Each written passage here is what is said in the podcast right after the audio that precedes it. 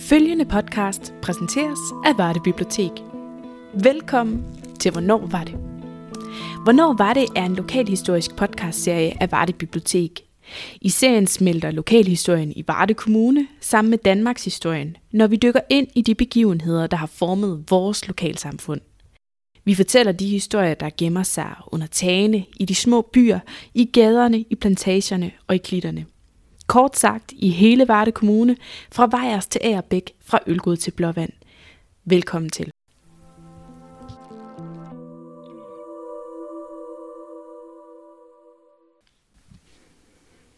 Episode 13. Blev vi taget ved næsen, eller hvad? I landsbyen Skyhed uden for Aarhus havde bunden Jens Christensen, hans kone og hans fire sønner bosat sig. Gården var smukt udsmykket af Jens Christensen selv, der havde malet forskellige ornamenter på gavlene. Hans søn Otto var kendt som drengen, der altid tegnede, og han var god til det. Faktisk så god, at vi i dag kan se flere af hans værker i bybilledet, både i Aarhus og i Varde. Der hænger plakater på byens vægge og gavle i Aarhus, og i Varde findes hans kunst f.eks. på kloakdækslerne i Midtbyen. Jens Christensens søn er nemlig den lokalt fødte kunstner Otto Frello. Jeg har hørt historier fra hans barndom, hvor han allerede øh, som helt lille i skolen blev trukket op til, til tavlen af sin lærer for at hjælpe med at illustrere noget for de andre elever, fordi han simpelthen var så god til det, og god til at gengive præcist. Pernille Østergaard Sørensen er børnekulturleder på Varde Bibliotek og har tidligere arbejdet ved Varde Museerne. Hun kan fortælle os om Otto Frello, både som menneske og som kunstner.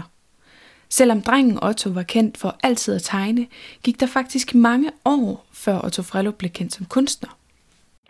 Jamen, øh, Otto Frello er født i øh, 1924 i Skyhede, lige uden for Aarhus, her i Varde Kommune, så han er jo på den måde lokal. Han har også øh, haft sin barndom og sin skolegang øh, ved Aarhus. Der gik han i skole Så har han efterfølgende været i, i lære som bygningsmaler.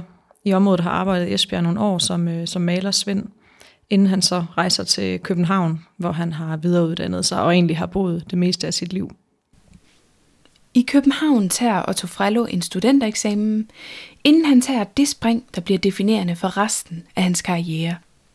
Han bliver elev på den skole, der hedder øh, Akademiet for Fri og øh, Merkantil Kunst. Og senere bliver han også underviser, og senere igen bliver han faktisk øh, forstander for skolen. Så den er en sådan berøring med i, i en del år i sit liv. I årene efter sin tid på Akademiet for Fri og Merkantil Kunst arbejder han som illustrator, blandt andet for Politikken, hvor han illustrerer flere håndbøger, herunder opslagsværkerne Stueplanter i farver fra 1969 og Ædelstene i farver fra 1972. Men samtidig med at han arbejder som illustrator, begynder Otto Frello i 1970'erne at arbejde på en række store oliemalerier hjemme i hjørneejendommen på Brolæggerstræde i det indre København. Og det opdager Ole Faber, der er museumsdirektør i Varde, helt tilfældigt. Altså det var øh, Ole Faber, som var museumsdirektør for det, der på det tidspunkt hed Museet for Vardeby og Omegn. I dag hedder det jo Vardemuseerne. Han var på besøg hos Frallo i, øh, i huset i København, hvor han boede på det tidspunkt, øh, i en helt anden anledning, hvor de skulle, de skulle tale sammen om noget.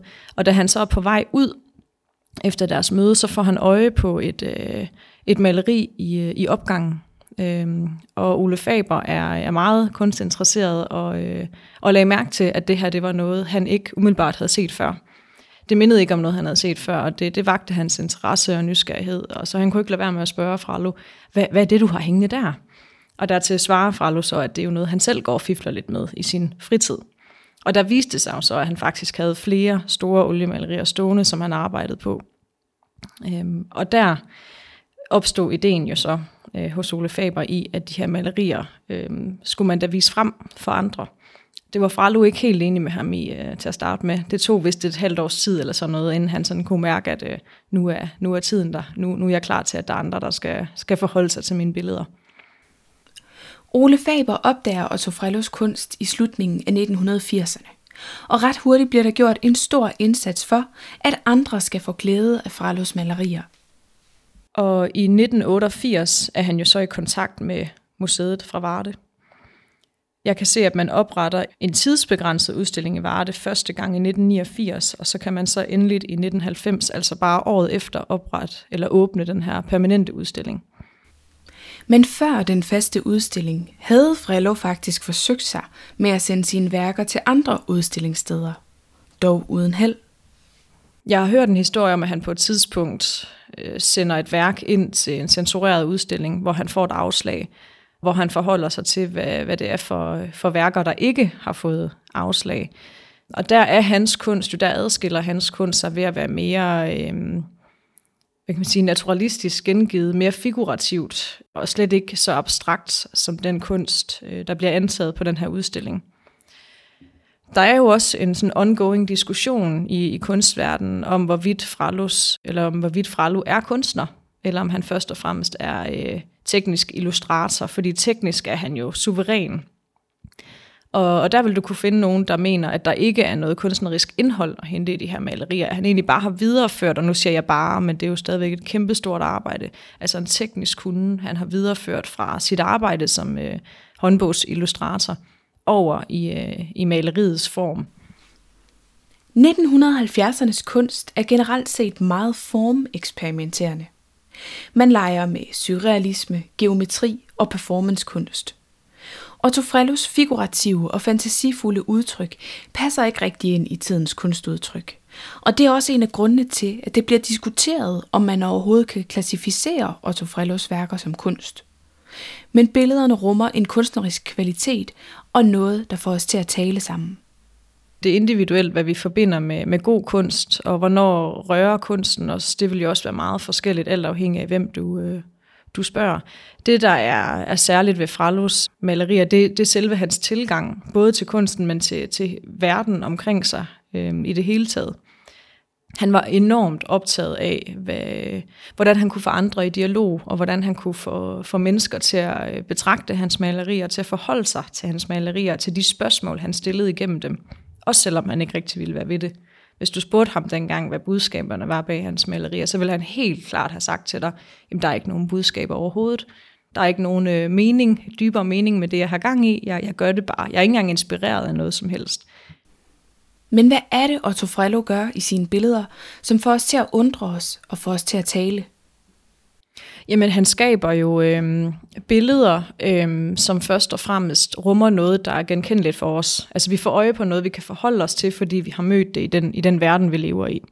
Men samtidig så tvister han det genkendelige ved, og det, og det kan være bitte små detaljer, eller sådan et eller andet, der lige pludselig fanger øjet, når man står og ser, han, ser på hans malerier som gør, at det sætter et eller andet i gang, hvis vi bare er tilpas nysgerrige. Fordi man er også nødt til at forholde sig åben til de her malerier. Og nogle gange er man nødt til at se dem af flere omgange og komme tilbage og besøge museet, før man, før man virkelig får øje på det. Så, så anvender han jo øh, sin viden om tekniske virkemidler og, og begreber, kan man sige. Og det kan være sådan noget med perspektiv og at der er øh, mennesker i hans billeder, der har direkte øjenkontakt med dig osv. Altså på den måde går han jo også ind og piller ved nogle, nogle helt konkrete virkemidler for, for dig til at føle, at øh, du lige så godt kunne blive suget ind i det her maleri. Øh, og man kan sige om flere af hans malerier, hvor han anvender de her virkemidler, at malerierne virker faktisk først i det øjeblik, hvor, hvor du står foran og kigger på dem. Og det synes jeg er enormt stærkt, fordi det beviser, at han virkelig var optaget af, hvordan han kunne få andre mennesker i, øh, i dialog Gennem forskellige virkemidler bruger Otto Frello sine evner til at få os, publikummet, til at undres, til at stille spørgsmål og til at tale sammen. For hvad var det lige, vi så? Jeg tror, det værste, der kunne ske for Fralo, det ville være, hvis du gik ud fra Museum Fralo og kunne, kunne fortælle, at nu kunne du sætte flueben, vælge hans malerier. Nu har du gennemskuet, hvad, hvad budskabet bag egentlig var det fedeste i hans optik vil være, at du trådte ud og var halvforvirret og tænkte, hvad, hvad er det, jeg har set? Hvad er det? Jeg kan slet ikke forstå det. Altså, jeg er nødt til at komme tilbage og kigge på det igen, og jeg er nødt til at tale med nogle andre mennesker om, har de set det samme? Og hvad var det, de oplevede? Og hvad er det egentlig, han har gang i? Otto Frelvo skaber et spillerum for oplevelse og refleksion, som han inviterer os ind i. På den måde er det vores tanker og møde med kunsten, der er det interessante. Men samtidig er det netop den invitation, der gør, at vi ikke kan undgå at møde Otto Frello i hans malerier. Altså jeg kunne ikke forestille mig, at man præsenterede Frellos billeder uden at sige et ord om, hvem han var som person, fordi han bringer rigtig meget af sin person ind i sit kunstneriske virke. En ting som humor er virkelig fundamentalt i hans, i hans kunstneriske arbejde også, og det har det også været i den måde, han har indrettet sit hjem på. Altså, så det er jo ikke kun i, i malerierne, at vi finder den her finurlige tilgang til, til verden, som han har haft, og som han også udtrykker. Netop spillerummet og beskuerens mulighed for at drage sine egne konklusioner ud fra malerierne betød meget for Otto Frello. Derfor kom der heller ikke noget ud at spørge ind til den dybere mening eller til budskabet bag Otto Frellos malerier. Jeg ved, at der er flere, der har forsøgt at få en forklaring fra Frallo, da han stadig levede. Blandt andet øh, skulle der være en historie om en skolelærer, der, øh, der skulle være sensor øh, til eksamen, hvor eleverne øh, kunne trække et af Frallos malerier og skulle op i det. Og der ville, øh, ville den her sensor jo gerne lige sikre sig, at han også havde forstået budskabet, og derfor så kontaktede han Frallo og spurgte, du, hvad, hvad er meningen med det her maleri? Hvad vil din forklaring være? Hvad vil øh, dit facit være? Og der kan du næsten regne ud, at, øh, at Fraglo han har sagt, at det findes ikke. Der er ikke noget facit. Så det må I jo ligesom selv finde ud af. Og, og det har jo det har jo simpelthen været budskabet med hans malerier. Jeg tror også, det er derfor, at de er, de er så, hvad kan man sige, altså tidsløse, og, øh, og, og de taler øh, til dig, uanset om du er øh, jamen, to år eller 90, om du er kunstinteresseret eller ikke er kunstinteresseret. De giver dig en, en særlig mulighed for at blive inddraget og for at, at deltage. Samtidig var Frello ikke bleg for at tage sit publikum ved næsen, med sit talent for at male utroligt naturalistiske motiver. Det står også klart, når man ser lidt nærmere på Otto Frellos hjem i København. Han boede jo med, med sin kone og sin søn og sønnens familie i et stort hus i Brolæggerstræde inde midt i København. Og det hus det solgte de først i forbindelse med, med Frellos død. Og i dag er det lejligheder. Men de nye ejere har, har skrevet ud på facaden Frellos hus. Og faktisk så kan man stadig se, at øh, Fralos øh, kan man sige, hjemmemalede øh, øh, dørskilt hænger stadigvæk på, øh, på døren ind til, til opgangen, hvor der er lejligheder i dag. Men det man også kan se øh, rester af, det er hans øh, finurlige og humoristiske tilgang til sin omverden. Øh, hvis du lægger mærke til det, og du står uden foran huset her i Brolæggerstræde, så har Fralo malet øh, vejskilte på, Øhm, og jeg har hørt en historie om en, øh, en kommunal øh, arbejder, der har været rundt med sin stige for at udskifte de her slitte vejskilte, og som så først, da han er steget op på stigen, opdager, at det her det kan han slet ikke øh, skifte ud, fordi det er malet på. Også inde i huset kan man blive overrasket, for ikke alt er, hvad det ligner. Så har der på et tidspunkt været øh, behov for at blænde en dør af ind i opgangen. Og i stedet for bare at blænde den af, med en plade og noget tapet efterfølgende, så har Fralo simpelthen valgt at male den dør, der var der før. Og selvfølgelig med den teknisk kunde, han, han nu kunne udføre, så det faktisk er rigtig svært at se, at det ikke er en rigtig dør. Huset i Brolæggerstræde har budt på mange overraskelser. Og der findes en helt særlig historie om Otto Frellos maleri Frokost i det grønne. På billedet ser man en lille gruppe mennesker, der spiser frokost i græsset, med udsigt over en fantastisk havneby, og vandet er indrammet af høje, stejle klippevægge. Alle kigger i forskellige retninger, og humøret er både himmelhøjt og helt i kuldkælderen, og græsset gemmer på et skelet. Det er et klassisk frellomaleri fra 1978, for jo mere man kigger og opdager, jo mere er der at tale om. Men det er også et maleri, der var gemt godt af vejen i ganske mange år. Faktisk var det først, da det kom på tale, at huset i Brolæggerstræde skulle sælges, at der ringede en klokke i baghovedet på Otto Frellos hustru. Da, øhm, da Frello øh, ikke længere er her, og familien beslutter, at, øh, at det her hus, det, øh, det vil man simpelthen sælge nu. Nu er det tid til at komme videre og bosætte sig på, på andre måder. Så kan Frellos kone Stense huske et eller andet om, at der vist nok er et maleri, der gemmer sig et eller andet sted i det her kæmpe store hus. Hun kan huske, at Frallo for mange år siden, øh, jeg ved, jeg kan ikke lige huske, om det har været i 70'erne eller 80'erne, start 80'erne måske i virkeligheden, har arbejdet på et stort maleri i sit atelier. Og lige pludselig en dag, så øh, er det her maleri ikke på staffeliet længere, og Frallo han forklarer, at øh, billedet det er her et sted. Det er ikke blevet væk, bare roligt, det er her et sted.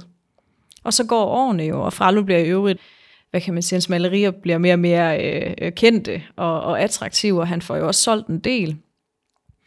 Og så kommer vi frem til, til hans død, hvor øh, familien skal, skal sælge huset. Og så er det lige pludselig, det slår af her. Kunne det her maleri måske gemme sig i huset stadigvæk? Skal vi ikke have det med os? Altså den der fristelse, eller, eller evnen til at modstå fristelsen, for, for at lade det, lade det være, hvis det er der. Det, det kunne familien alligevel ikke uh, nænde. Og de var simpelthen så, øh, så flinke at kontakte øh, museet i Varde og få øh, en mand derfra over og, øh, og være til stede, da de øh, lirkede det her maleri ud af væggen. For det viste sig nemlig ret hurtigt, at han havde simpelthen gemt et stort maleri inde i en af væggene. Det var ret nemt for dem at finde frem til, uden at skulle, øh, skulle ødelægge øh, alle væggene. Fordi det var sådan nogle gamle... Øh, hvad kan man sige, nogle lærredes opspændte vægge i virkeligheden, så du kunne faktisk sådan forsigtigt gå og føle dig frem. Og på den måde øh, kom de jo frem til, at herinde i væggen, der gemmer der sig et eller andet, der vel og mærke godt kunne være et maleri. Og da de så ligesom får, øh, får det yderste lag af væggen ned, så, så møder de bagsiden af det her maleri, og der står forsigtigt maleri. Og det siger jo noget om, at Frallo har håbet på, da han satte maleriet ind i væggen, at der var nogen, der ville finde det en dag. Han har så også skrevet på, på rammen til maleriet, at han har opsat billedet i væggen på grund af pladsmangel. Og det er ret finurligt, fordi han boede i et kæmpe hus. Han havde nærmest ikke andet end plads. Maleriet blev gemt i væggen i 1981 og blev først fundet i 2015. Det nåede altså at være gemt af vejen i hele 34 år, før det så dagens lys. Og det er også med til at fortælle os om kunstneren Otto Frello. Og det, der sådan er, er lidt interessant at, øh, at forholde sig til her efterfølgende, det er, at nu ved vi jo, at efter han har sat det her maleri ind i væggen, så er han jo blevet mere og mere populær for sine malerier. Han har solgt, han har tjent nogle penge på nogle malerier, han har solgt. Han kunne faktisk ret hurtigt bare hive det her maleri ud af væggen igen og sælge det. Han havde jo lavet det, kan man sige, så øh, anstrengelserne var jo sådan set overstået. Det var, det var sådan en ret nem måde at tjene nogle ekstra penge på. Men det har han alligevel ikke gjort. Og derfor er jeg sikker på, at, at han faktisk har håbet på, at det var andre end, end hans egen familie, der fandt maleriet. At det måske først var om 100 år, at nogen opdagede, at det her maleri, det, det boede inde i væggen. Men familien valgte jo så, at øh, det skulle med, og øh, det er udlånt til Vardemuseerne, så det kan man se på Museum Frallo den dag i dag, hvor det hænger. Otto Frellos finurlige tilgang til livet, til verden og til kunsten, er også noget af det, der præger det eftermæle, han har efterladt sig. Så har vi jo fået en, en ny folkeskole i, øh, i Varde, som hedder Fraloskolen. Og der ved jeg, at man øh, har været inspireret af, af Fralos tilgang til, til kunsten og til, øh, til livet. Altså øh, det her med fantasiens kraft. Den optagethed, han har, han har haft af at få mennesker til at tænke sig om, og til at forholde sig til noget, der umiddelbart kan virke velkendt, men som lige pludselig overhovedet ikke er det. Og det tænker jeg også, øh, hvad kan man sige, handler om, at, at, at Fralo ofte er forbundet med, med noget godt og noget kreativt og noget, der er anderledes på en god måde. Skolebørns møde med Otto Frello er ofte givende og sjove, men det kan også være udfordrende.